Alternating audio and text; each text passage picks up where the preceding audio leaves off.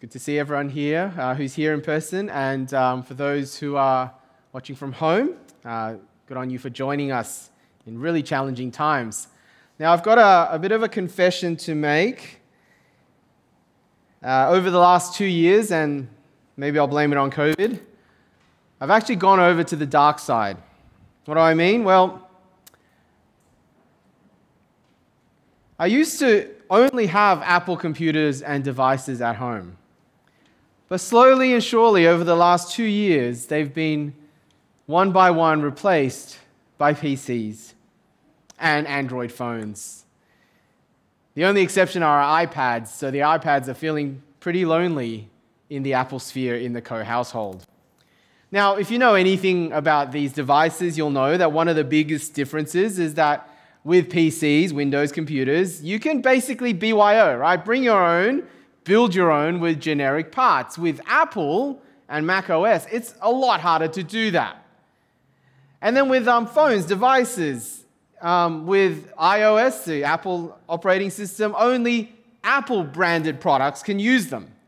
Whereas Android, right, is the operating system for every other brand, Samsung and all the other ones. Now, whatever you might think and wherever you might fall on the PC versus Mac and Android versus iOS debate, it really doesn't matter, okay?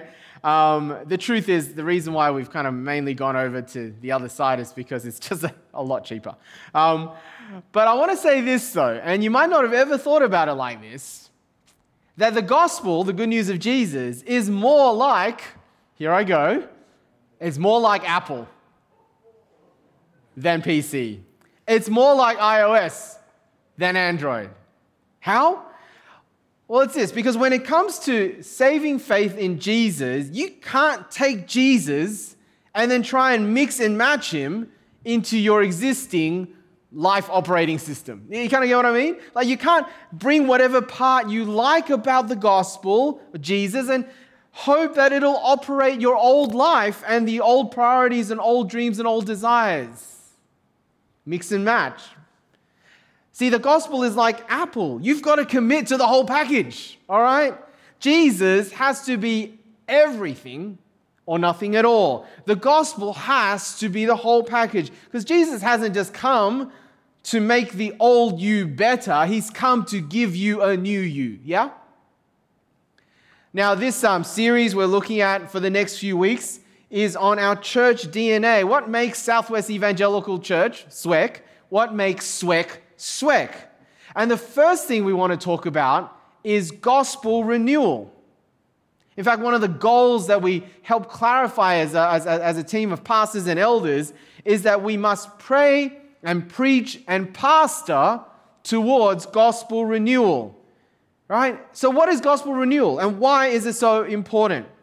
Well, to show you, I want to first take a look at what happens when gospel renewal isn't important, when it's not there. And we're going to do that by looking at one of the early believers in Jesus who essentially tried to do the PC Android thing with the gospel. Okay, so um, on your outlines, we're going to have a look at when the gospel renewal is not important. Let me just pray and then we'll get into quickly the passage in Acts. Father, thank you that you've kept uh, our church safe Though people have gotten sick, though people have had to isolate, we haven't heard of anyone who's had to be hospitalized. We've certainly not had any deaths or near death. And we thank you for that. We know that that is your mercy. Please continue to do that.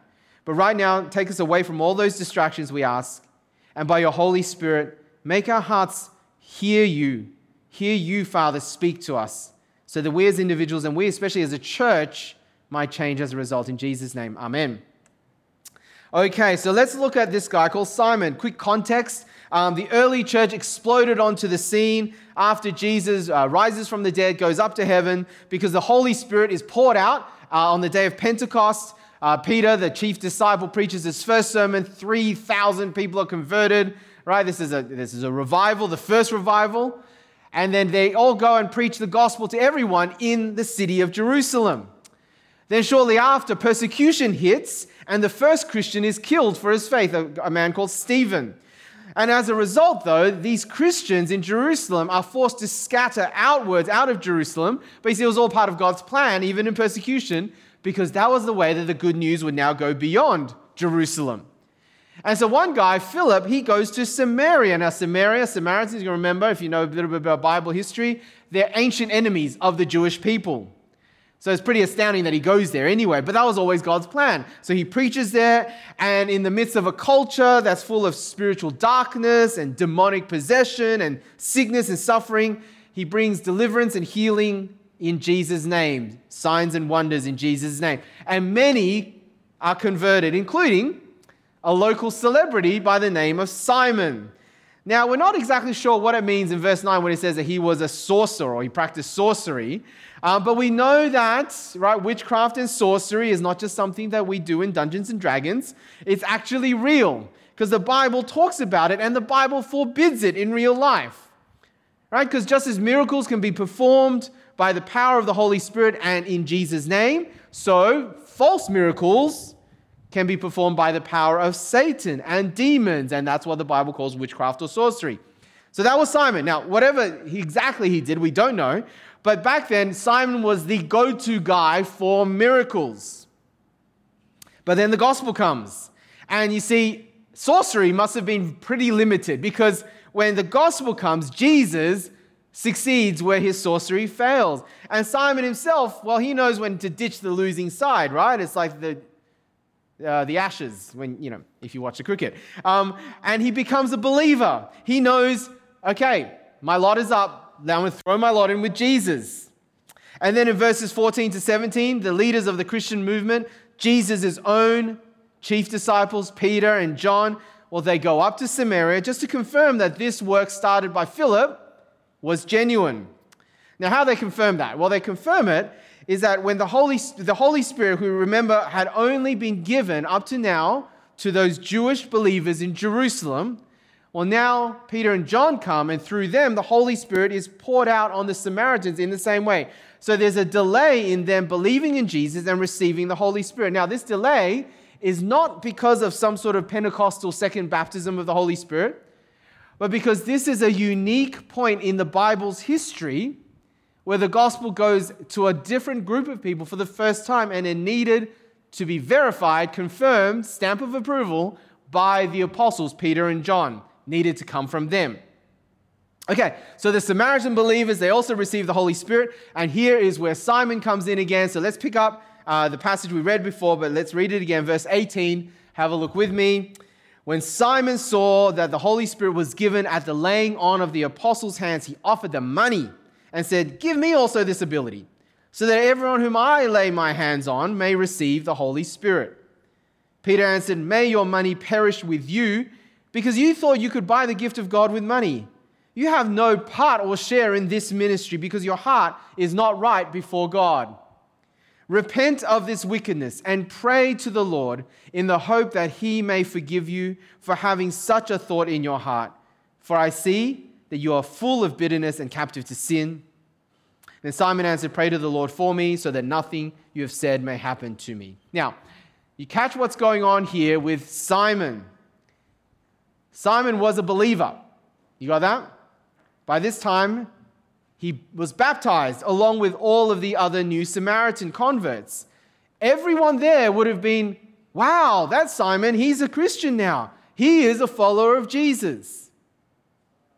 But ask yourself as you read this how deep did the gospel go in Simon? What was Simon trying to do with Jesus in relation to his old life? Did you notice what he was trying to do? He wanted Jesus and the apostles to give him the ability to make money out of the gift of God, the gift, the free gift of the Holy Spirit. In other words, he was still the same Simon. He wanted the fame, he wanted the money, he wanted the influence, the power for selfish gain.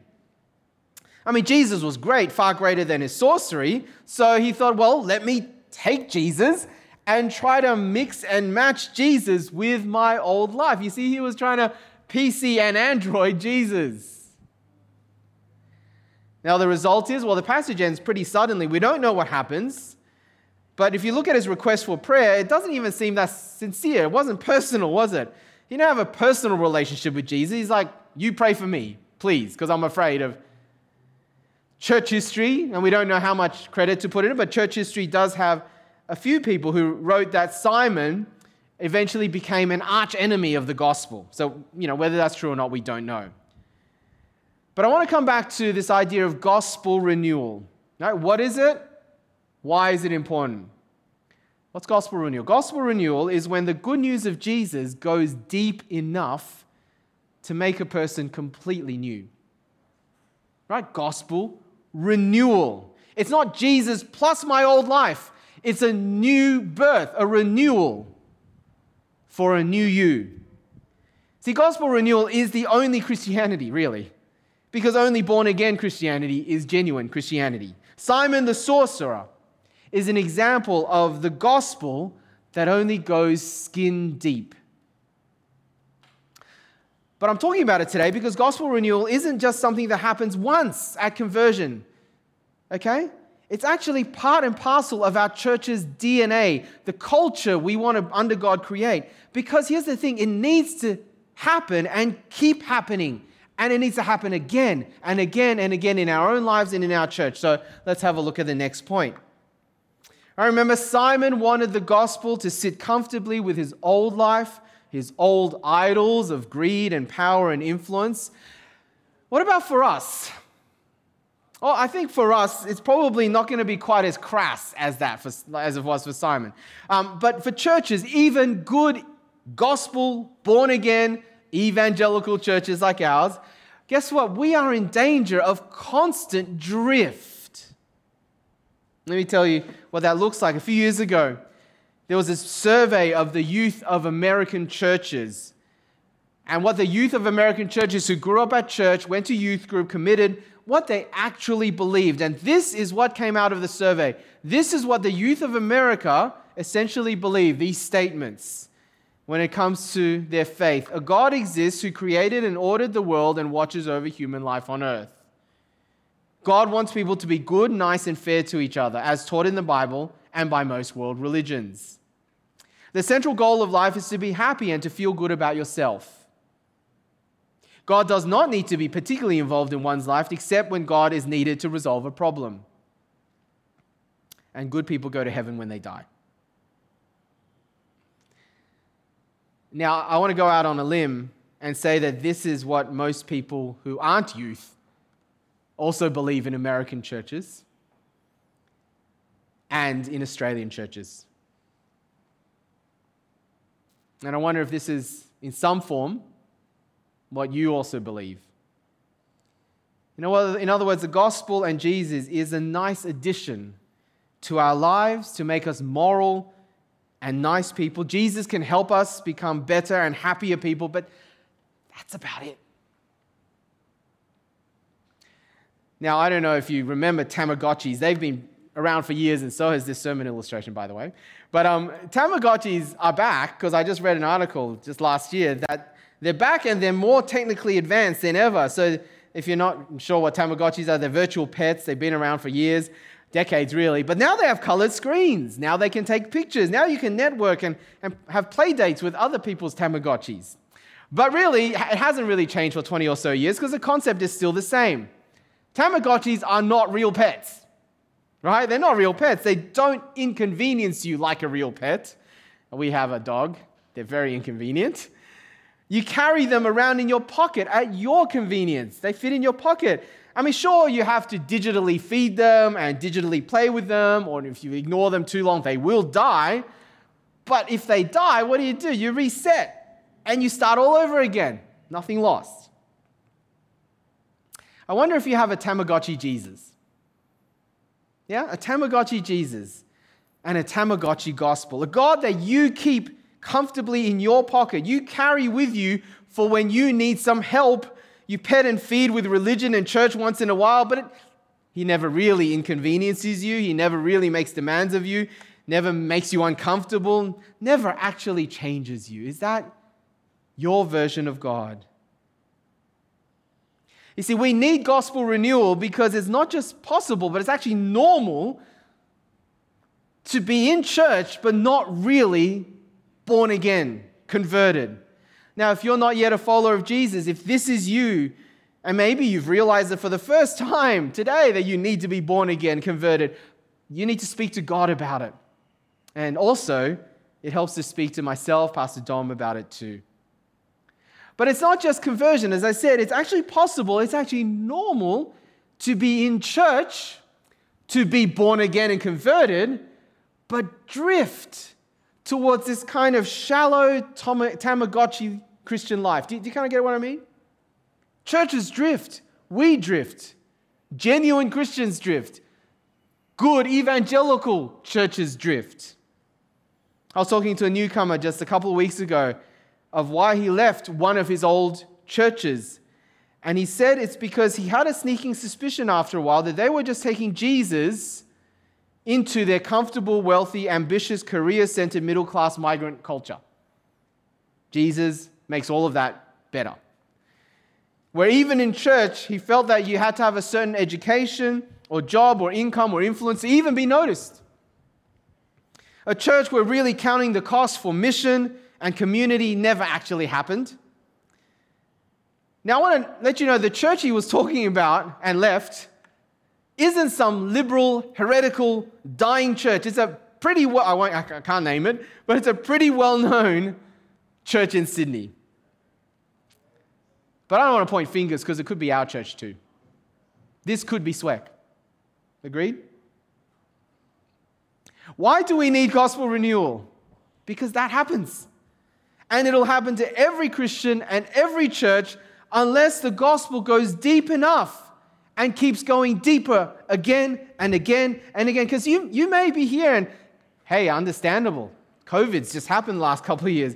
And you've noticed, because COVID really hasn't helped, hasn't it? Lockdown hasn't helped, right? Disruption of disciplines and meeting together, that helped, hasn't. Maybe you've noticed it in your life. Yeah? That drift. Have you noticed it? Maybe you've noticed it in our church. So, what if we have? What do we do now? Well, my second point. We all know that nice is such a weak word, right? When you say someone or something is nice, what, what are you really saying? yeah? Well, here's the thing the first thing is don't settle for nice when it comes to your own Christian life or your church. See, a nice Christian, what is that? A nice Christian is not a transformed radical disciple of Jesus.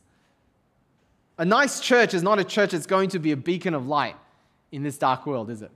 Don't settle for nice. Look what Paul prays for in Ephesians 3. He prays, For this reason I kneel before the Father, from whom every family in heaven and on earth derives its name. I pray that out of his glorious riches he may strengthen you with niceness. No, hang on. With power through his Spirit in your inner being, so that Christ may dwell comfortably in your heart. No, may dwell in your hearts through faith. And I pray that you, being rooted and established in love, may have power, together with all of God's holy people, to grasp how nice God's love. No, how wide and long and high and deep is the love of Christ. And to know this love that surpasses knowledge, that you may be filled to the measure of all the fullness of God. I wonder if you know married couples who are nothing more than good housemates.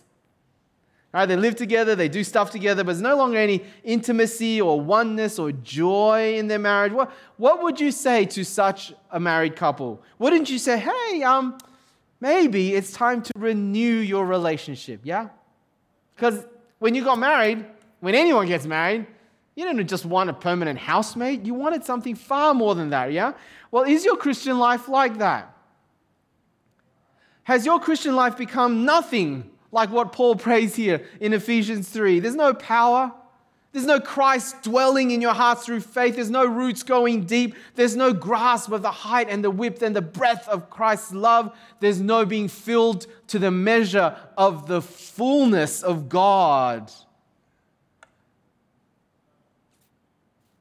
Now, admit it, if you've been a Christian for any amount of time, you'll go through seasons like that, yeah? I have many times.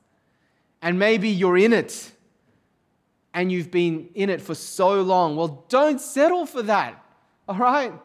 The first step in diagnosing a problem is admitting there is a problem. Don't settle for nice. Be deeply discontent at the state of your life and the life of our church if Jesus has somehow over the years just gone into your pocket, settled in the edges, if your faith is just nice, but only skin deep.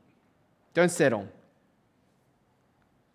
Now, gospel renewal, next one, is ultimately a work of God through His Holy Spirit by His Word. It is a supernatural thing. We can't manufacture it. However, what we can do is to work on the conditions that help renewal to happen as it should, as God wants it to. So, as a church, as I said, we set ourselves to pray, preach, and pastor towards gospel renewal. Right, this is part of the three planks of our church's DNA. We want to have a church and culture, church culture, where it's normal not to settle for nice, not to settle for skin deep, where Jesus is everything or nothing at all. Right now, that's something, especially if you're new at SWEC, we hope you experience here because all of our programs, all of our decisions, we want it to be driven by this. We're not going to do it perfectly, but we want it. Right? Now, at church, that's the bigger picture, but church is made up of you, a community of individual believers. And so if each member of SWEC doesn't want it, the church won't be it. So coming back to applying it to you, what can you do? What can I do? Now, I know nothing about growing fruit trees. I really should be asking Brett Jackson because he seems to be having a lot of success doing that. He's only been doing it for a couple of months, but he's grown fruit. It's awesome. Um, but here's the thing I, I know enough to know that it's God who makes the tree grow, right? God brings the fruit. But what you can work on is what? The soil. You can work on drainage. You can work on pruning the branches, removing the weeds. In other words, you can work on the conditions for this fruit tree to be as fruitful as it can be. And so that's what we want to do. We want to remove obstacles to renewal. Three common blockages I want to suggest in our lives towards gospel renewal, or that stops gospel renewal. They all start with un unrepentant pride, unquiet times, unwillingness to step out in faith. So let's go unrepentant pride. Now, you might be asking, why pride? Because it's true that any unrepentant sin will be a blockage. That's very true, like whether it's sexual sin or greed or anger or bitterness. But I want to mention pride especially when it comes to blocking renewal because it's a, well, firstly, it's a respectable sin, okay? Right? It's most easily ignored, most blind spotted in a Christian's life. It's one that will a lot of times be left untouched by Jesus. Because we all know that greed and lust is wrong, but we can actually celebrate pride. We just, you know, call it achievement or self confidence or ambition. You know what I mean? But I want you to let you know, I want to let you know that pride is deeply anti gospel. It is deeply anti the good news of Jesus because pride drives us towards what? To merit, to achievement and self reliance. Now, you contrast pride with what? Remember the Sermon on the Mount, Jesus' most famous sermon, Matthew 5 to 7? What does he begin with? He says, Blessed are the what? Who, who are the blessed people? Let me tell you. Blessed are the poor in spirit. Blessed are those who mourn. Blessed are the meek. Blessed are the hungry and thirsty. Right? God's economy is completely upside down to pride. It's the opposite of proud. You're blessed if you are desperate if you are lowly, if you are longing. You see, nothing blocks renewal in a church like a proud, self satisfied church. And nothing blocks renewal in a person's life quite like pride. The opposite is also true, right? Nothing sets the context for renewal quite like brokenness and humility. And by the way, you know how God often achieves that, the humility? in order to renew us? Suffering. Suffering. Pain. It's not wasted. Right? If you're going through a season of suffering and pain, what might God be doing in terms of humbling? Because renewal could be just around the corner. See, could it be that what stopped renewal and growth in your own Christian life, in my life, I look at this and I, this speaks to me, could it be that what's stopping it is actually pride. Pride is hidden so well, isn't it? So let's not just keep it in a concept. Let me give you some diagnostic questions to ask yourself. And I think this would apply to most people, if not everyone. It certainly, as I looked at it, applied to me in lots and lots of ways. Are you frequently harsh, sarcastic, passive aggressive, judgmental, critical? Do you think the problem is usually with others, not you? Are you controlling and inflexible and don't like things not going your way? Is confession and brokenness rarely, if at all, in your prayers?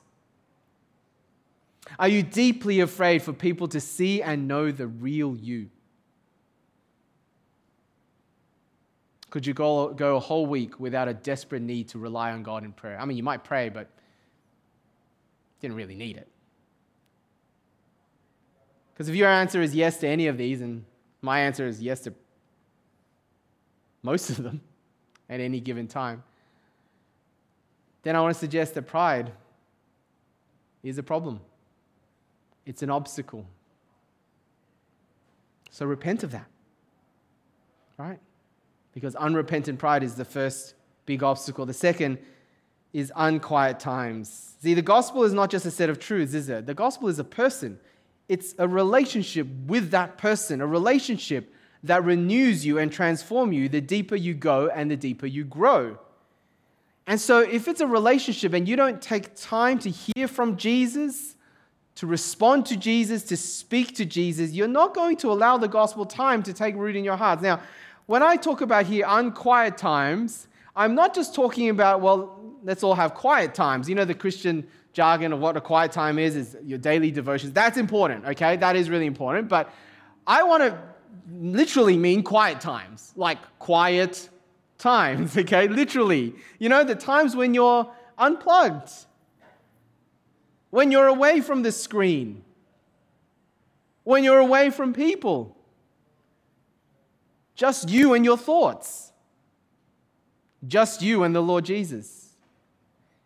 Intentional time, being present in the moment time, time to think and process and ponder.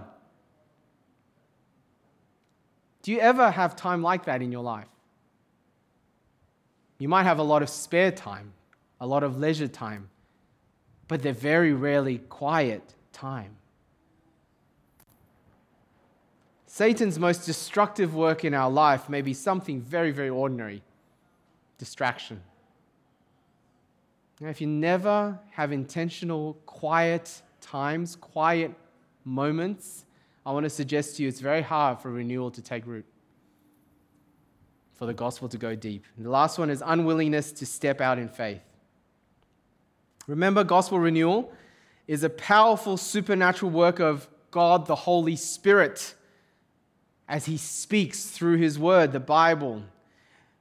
But when the Holy Spirit speaks, if we're unwilling or resistant to follow, even though it's God, the Holy Spirit, the Bible says you can quench the Holy Spirit. You can douse His flames like you pour water on fire. He'll allow himself to be doused, to be quenched. And here's the thing the more you quench his voice, the less he will, well, the less you will hear him speak to you. So I want to ask if you've heard Jesus through his Spirit speak to you about some area of your life where you might need to take a step of faith. Now, it might be a little step, it might be a big step. You will know. Have you heard that? And maybe it is like confession and repentance, taking drastic action when it comes to sin, especially if it's secret, habitual sin. Maybe today it's pride, okay? But I, I don't want to just talk about sins. I, like, has, has God challenged you to take a step of faith in other areas? Maybe in terms of your career or ambition or money, not, not in terms of will you take a step to make more money. It's usually the opposite. Will you sacrifice stuff, money, ambition, career, advancement, so that you can prioritize the things that matter to Him. Have you heard Him speak? Just an example about those things in your life. And up to now, you've resisted, you've downplayed it, but He does it frequently enough for you to know He's tugging at your heart. He, he really wants you to do something about it. Well, will you take that step of faith? Right? It's not going to be easy. But if you do, you begin responding to the Holy Spirit's voice, and then He speaks louder, and guess what? Renewal might just follow. So there you have it. The first of our planks of DNA renewal. Next week, we're going to look at community and the week after mission. Let's get ready to sing. Thanks, Matt, and I will lead us in prayer. Father God, by your Holy Spirit, begin or continue to speak to us. Every person here in person, listening online, maybe you're catching up on the sermon later on. Holy Spirit, nothing is a barrier to you speaking powerfully. And I pray that you would do that so that we might hear and experience your renewing voice, so that personally and as a church we may be committed to gospel renewal because we sorely need it. I need it. Our church needs it. Our world definitely needs it. Help us not ever to settle for nice, ever to settle for less, so that your work may be done on earth as it is in heaven. In Jesus' name, amen.